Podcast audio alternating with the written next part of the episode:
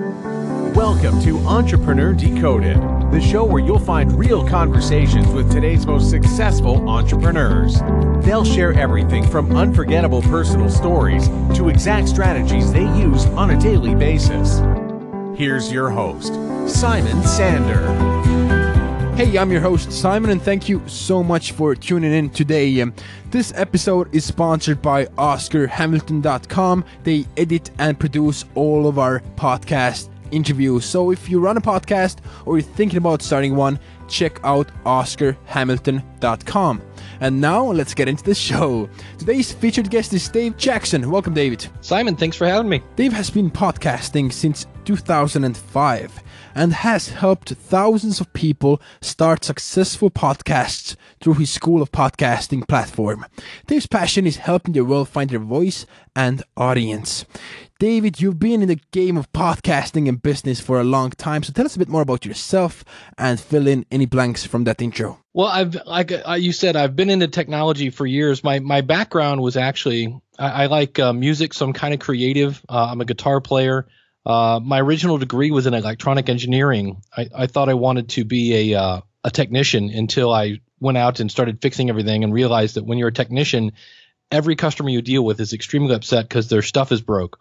So I, I, I kind of fell into training, and that's where I really kind of was like, oh, this is this is more like it. I'm still helping people, but people aren't throwing things at me. I'm not going home covered in copier toner, uh, all sorts of other fun stuff. So yeah, I've been doing that for a very long time. I always jokingly say I used to teach people how to surf the internet because they didn't know what it was. So I've been doing this a while. Fax machines. I, have lived through all that fun-filled old technology. Dave, if you look back, uh, what was your first podcasting adventure? My first podcasting adventure would probably the first one I listened to was the Daily Source Code with Adam Curry, and I remember it downloaded, and I was like, "Hey, I remember that guy from MTV," and uh, that kind of got me hooked into it. And then uh, my very first podcast, I'd been doing a a newsletter for uh, musicians, and it was all about how to get more gigs and how to get more CD sales and things like that. And I'd already been putting audio on the internet. It wasn't really a podcast, it was an audio on the internet. And just via that, I started to see a little more interaction with my audience. So I had a friend of mine came back and said, Hey, I was just at this big convention and podcasting is going to be the next big thing. And I remember I Googled it and there, and there was maybe a page, a page and a half. There, there were almost no results. So when I finally pieces parted one together, I was like, oh, this is cool. So I took that newsletter for musicians, and that became my first podcast. And then once I made one, everybody's like, well, show me how to do that. And I went, hmm, there may be a business here. So that's when the School of Podcasting was launched. I know that a lot of people in the audience have different talents and different skill sets. And it's always really challenging to choose between the one or two that you really care about. So you had music and podcasting. Why did you choose to go with podcasting? Uh, well, mainly I live in Akron, Ohio, and not the hubbub of uh, you know everybody was like, oh, you should move to California and you know be in a rock band and things like that. And and I just was like, I I'm a big fan of steady paychecks. I didn't have the the uh, courage to move out there and do that. I, I had the talent. I'm a pretty talented guitar player, but I just I just knew the odds of of making it in the music business are a lot like making it in the odds of of an actor and things like that. So I just was like, mm. and I just thought, you know, uh, basically being a technician would, would be more fun. My father was kind of a technician in his day, so I was kind of following in his footsteps. And just I, have uh, I've also been somewhat dabbling in writing. I actually have a book that I wrote a couple years ago, and so I like writing anything creative. So for me, podcasting was basically all of my passions. It it allowed me to help people. It was kind of geeky, so I got my my technology fix on, and and then I got to help people.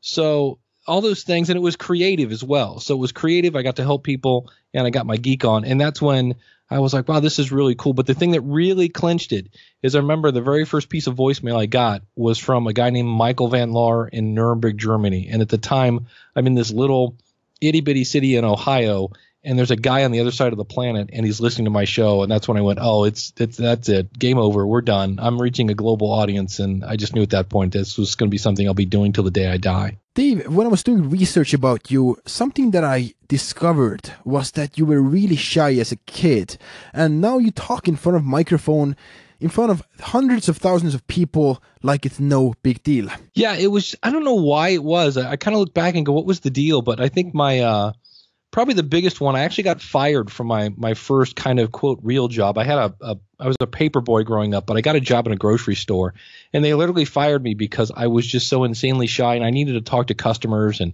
I was just really introverted. And uh, the uh, I got that job through my school.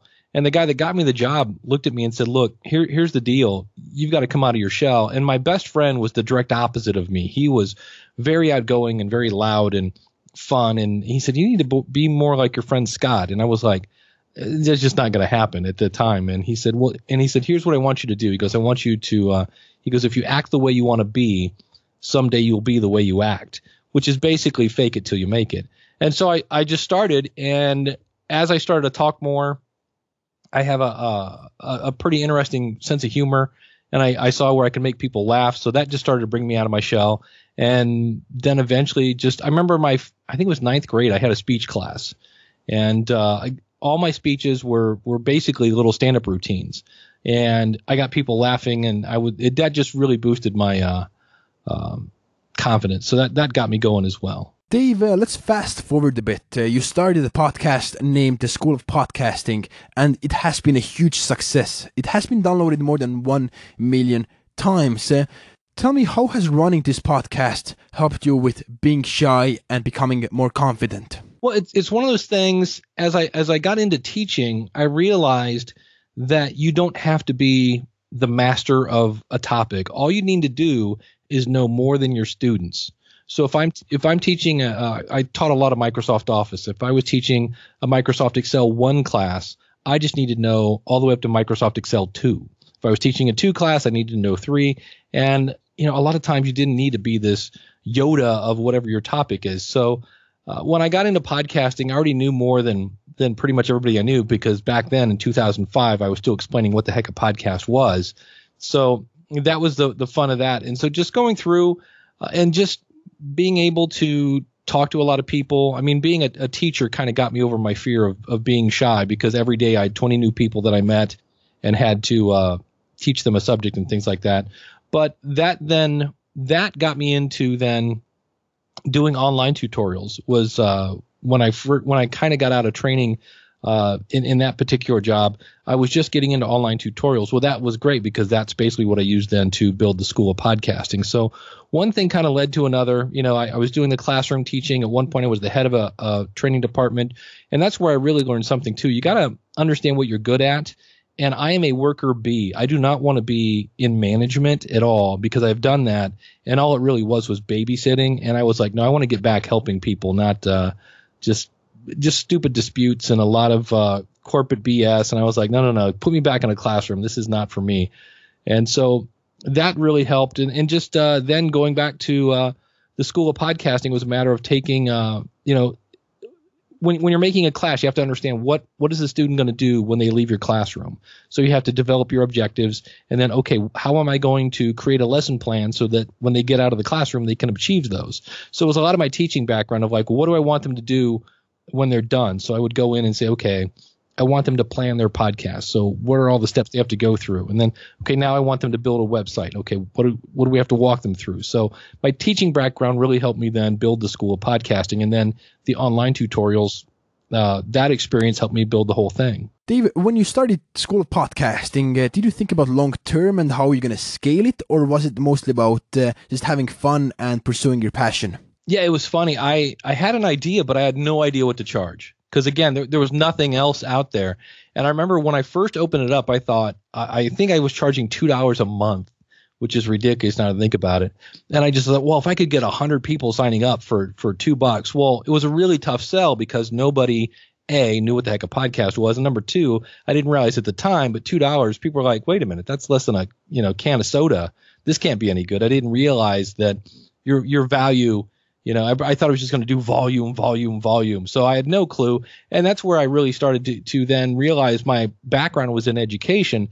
And so I started reading uh, people like Tom Hopkins and Zig Ziglar and all these sales books because I needed to ramp up my marketing. And so over the years, I've obviously raised my prices. And uh, a lot of the stuff, it was just a matter of listening to what my customers wanted and then going, yeah, I think I can do that. Like I have some people that will sign up at the school of podcasting. They'll say, yeah, I just want to talk into a microphone. Do you know anybody that'll do all this editing thing? And for a while, I was I was doing that. And then some people said, ah, you know, I'm not really sure who to host, like in terms of where should I buy my web hosting. So I became a, a reseller for GoDaddy, and all those are d- additional revenue streams. So a lot of times, just listening to your audience, finding out what they want, and seeing if you can do that for them or find a service that you can refer to that maybe you can get some sort of affiliate commission on. Tell me how many people signed up uh, with that $2 model, and did it work? No, no, it didn't work at all. Uh, I, I think I had a few. I remember I think I had like ten, you know, if that. But again, it was really, really early. And uh, and then I had somebody that, that just said, Dave, go into any store anywhere and see if you can buy anything for two bucks. He goes, you can't, you know, he goes, it's really, really, and I was like, and but the the problem was I wanted to help everybody, so I didn't want to make that that price be a barrier. So yeah, so eventually it went up to twenty. Now it's uh, forty nine a month. Uh, because I, obviously I've added more tutorials over the years and more experience and uh, more courses and things like that. But yeah, at the very beginning, I, I, look back and just laugh at myself and go, "What was I thinking?" But I I didn't take any time to uh, to do any research on uh, how to pick a price, or I, I was very new to internet marketing. Dave, uh, for a long time, you offered every single service on your website that was somewhat related to podcasting, uh, but now you have really narrowed down your focus. Why and when did you start doing that? I think it was when I started doing, when I, I started going up to my computer and going, uh, that was basically it. When it was like, uh, you know, it's like, oh, I, like I'm, I, I know how to build a website. I, I am okay in a graphics program, but web design takes a special person and it takes a lot of project management because you have to be able to say, okay, here's phase one. At the end of phase one, your website will do this. At the end of phase two, we'll do this, and I will get paid here and I'll get paid here and there because web design is just horrendous for people adding one more thing and one more thing, and it, it just never ends. And I like I like my projects to kind of come in, let's do it, let's bang it out, and then if there's more to it, okay, let's make that a new project. So that was one that I was like, I'm not a, a web designer. Uh, I can do my own stuff, it's okay, but I didn't really like doing it for other people. And the other thing that I ran into with the audio production, it was fine because I, I used it at first to fill in the gaps when I wasn't doing one-on-one consulting.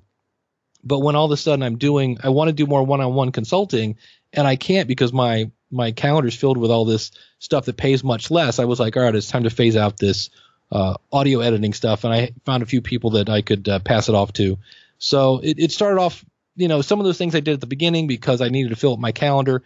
But after a while, I kind of determined, okay, what do I get the most out of? What what suits me best? What suits my skills best? And I'm an okay audio editor, but I don't do anything anything special that somebody else couldn't do.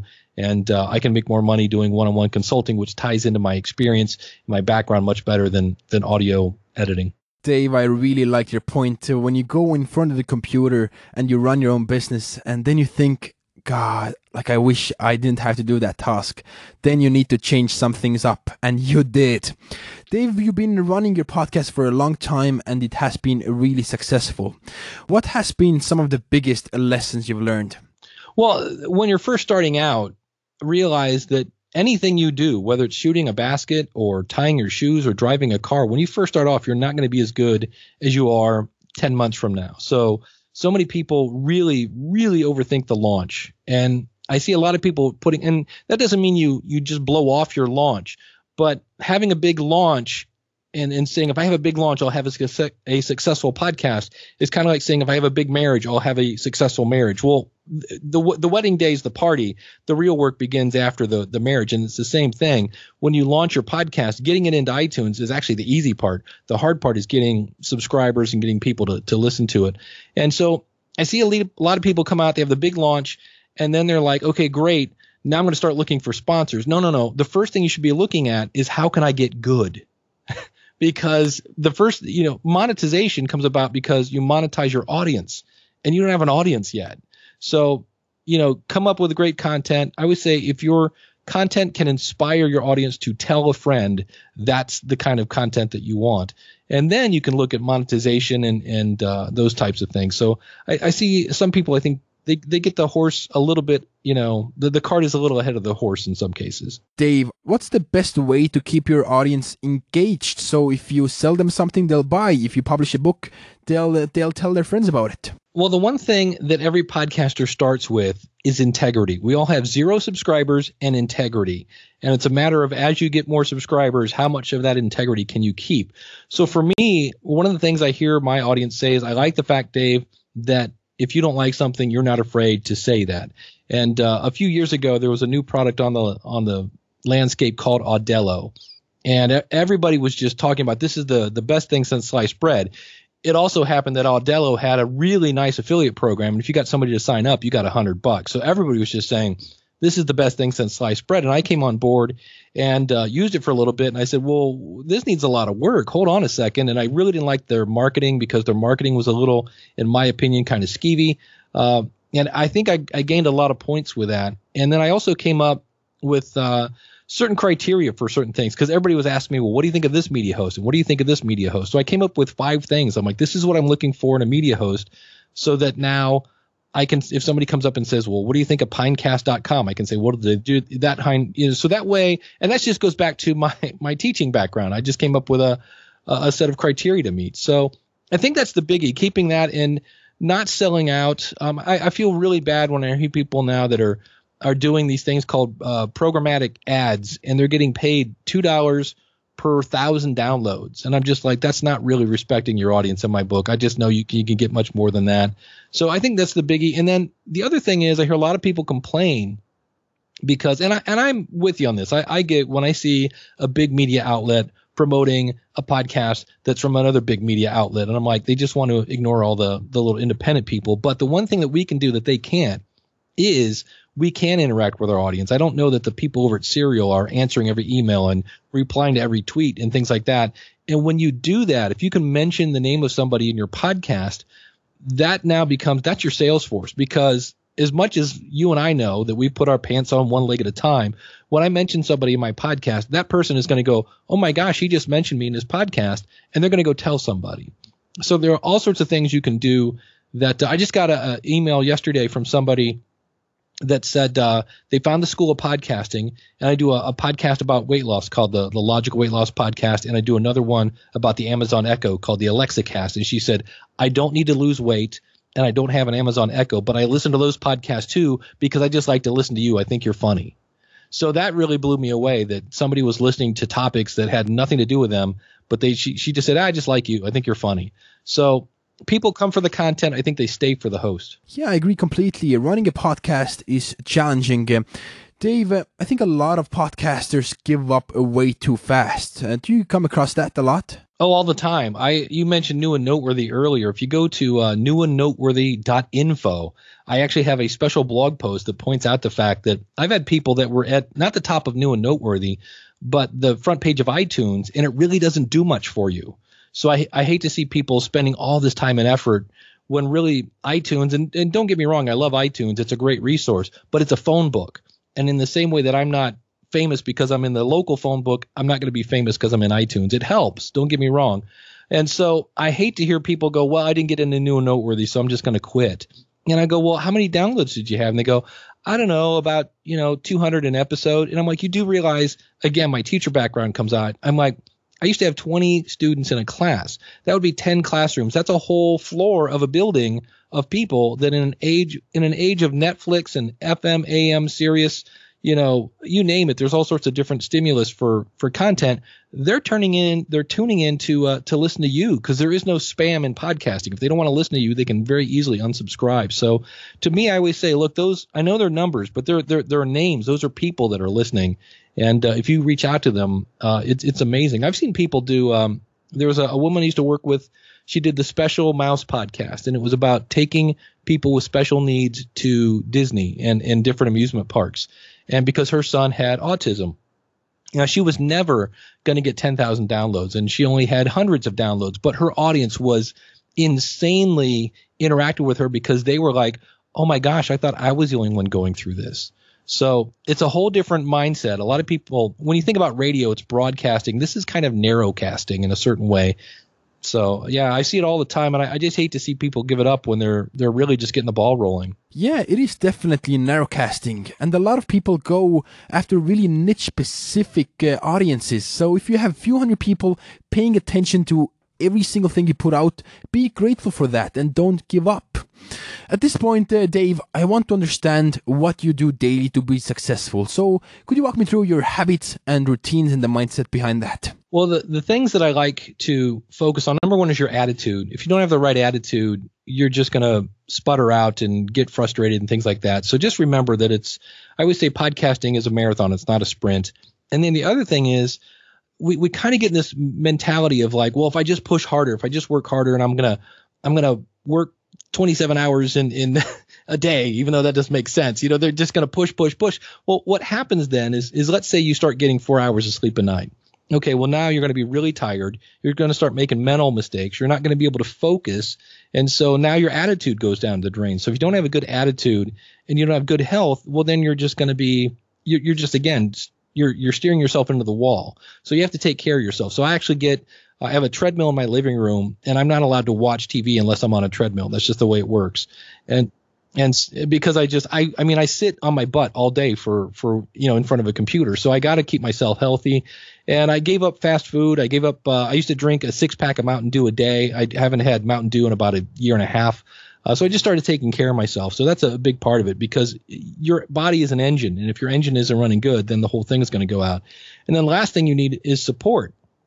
So if you have a, a wife and kids and things like that, sit down and talk to them and say, look, you know, some people have golf and bowling as hobbies. I'm going to start this little side business and I need to know, you know, when when daddy goes into a room on Tuesday nights, don't come in there because he's busy. And just just talk with them and get their support so that they know, you know, what to expect and and I think when you do that together, then there's no surprises like, oh, what do you mean you're going to be doing this four nights a week? You didn't tell me that. If you get everybody on the same page, when when you've got your health, when you've got your attitude, and you've got support, at least now you have a platform to to literally launch from.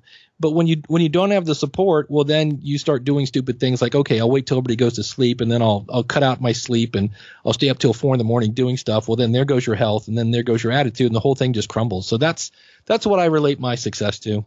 And then the, the, the last thing I would say is, again, my teaching background, I'm always learning. I'm always learning something. I'm always reading a book. I'm always listening to a podcast because I've learned, especially in technology, if you're not learning, you're going backwards. Did you have to have these honest conversations with your loved ones as well, Dave? Yeah, I actually did that. Um, I'm now divorced, but at the time, my wife and I sat down and we just determined that Monday night, Thursday night, and uh, Saturday until she woke up where quote should we just call them Dave caves nights. That was where Dave would go into his cave and don't bug him. And that was uh, it was just something that was known. And that way, if I ever needed something that was outside of that schedule, uh, I knew I was asking for something above and beyond. I was like, hey, I've got this interview I could do, but it's on a Wednesday night. Is that okay? And you know, the other thing is uh, nothing works better than uh, hey, I just got this big affiliate check. I'm taking you out to dinner you know, spread the wealth. Don't keep all that uh, any kind of uh, rewards that you get. Share that with your family, and just don't don't forget to. Uh, to, to uh, without that support again, you're, you're to lose the whole thing. So that worked well for me to just sit down and, and, and also then review it every now and then because things change. Dave, that's something I should have done right away. I'm a person who likes to keep everything to themselves, so I don't want to bother anyone with my problems and challenges. But like you said, being open about your stuff, being open about what you're doing when you're doing it is so important because it gives you freedom and then the people around you know what's going on. Dave, it's been pleasure having you on the show and I've gained so much value out of it. Um, if you could leave our audience with just one final takeaway, what would that be? I would just say if you're thinking of doing a podcast, just start. I see so many people now. There's a there's actually a new word for this. We call it pre-fading. And this is where somebody will record, you know, 10, 15 episodes and I don't know what they're waiting on, but they just don't launch. It's kind of weird. And to me, you can't improve something until you launch it, until you put it out for people. And, and a musician wants their songs to be heard, and a podcaster wants their their content to be heard. And you don't really know if it's good until you let somebody else listen to it. Uh, I know that. I mean, as a musician, I've written music that I thought was really good, and I listen to it now, and I'm like, wow, that was horrible. So you you need to get some feedback, and you can't get feedback if it's still sitting on your hard drive. So get out there and just let it go. It's it's really, uh, and most people think they're worried about negative feedback, and negative feedback is usually if somebody doesn't like your stuff, they don't take the time to let you know that you're not very good. They just don't listen, and that's fine. Yes, and you can take any negative feedback and turn it into a positive learning experience. Dave, thank you so much for coming in. Oh, thanks for having me, Simon. It's been a blast. Thank you for listening to Entrepreneur Decoded. For killer resources and free content, go to entrepreneurdecoded.com.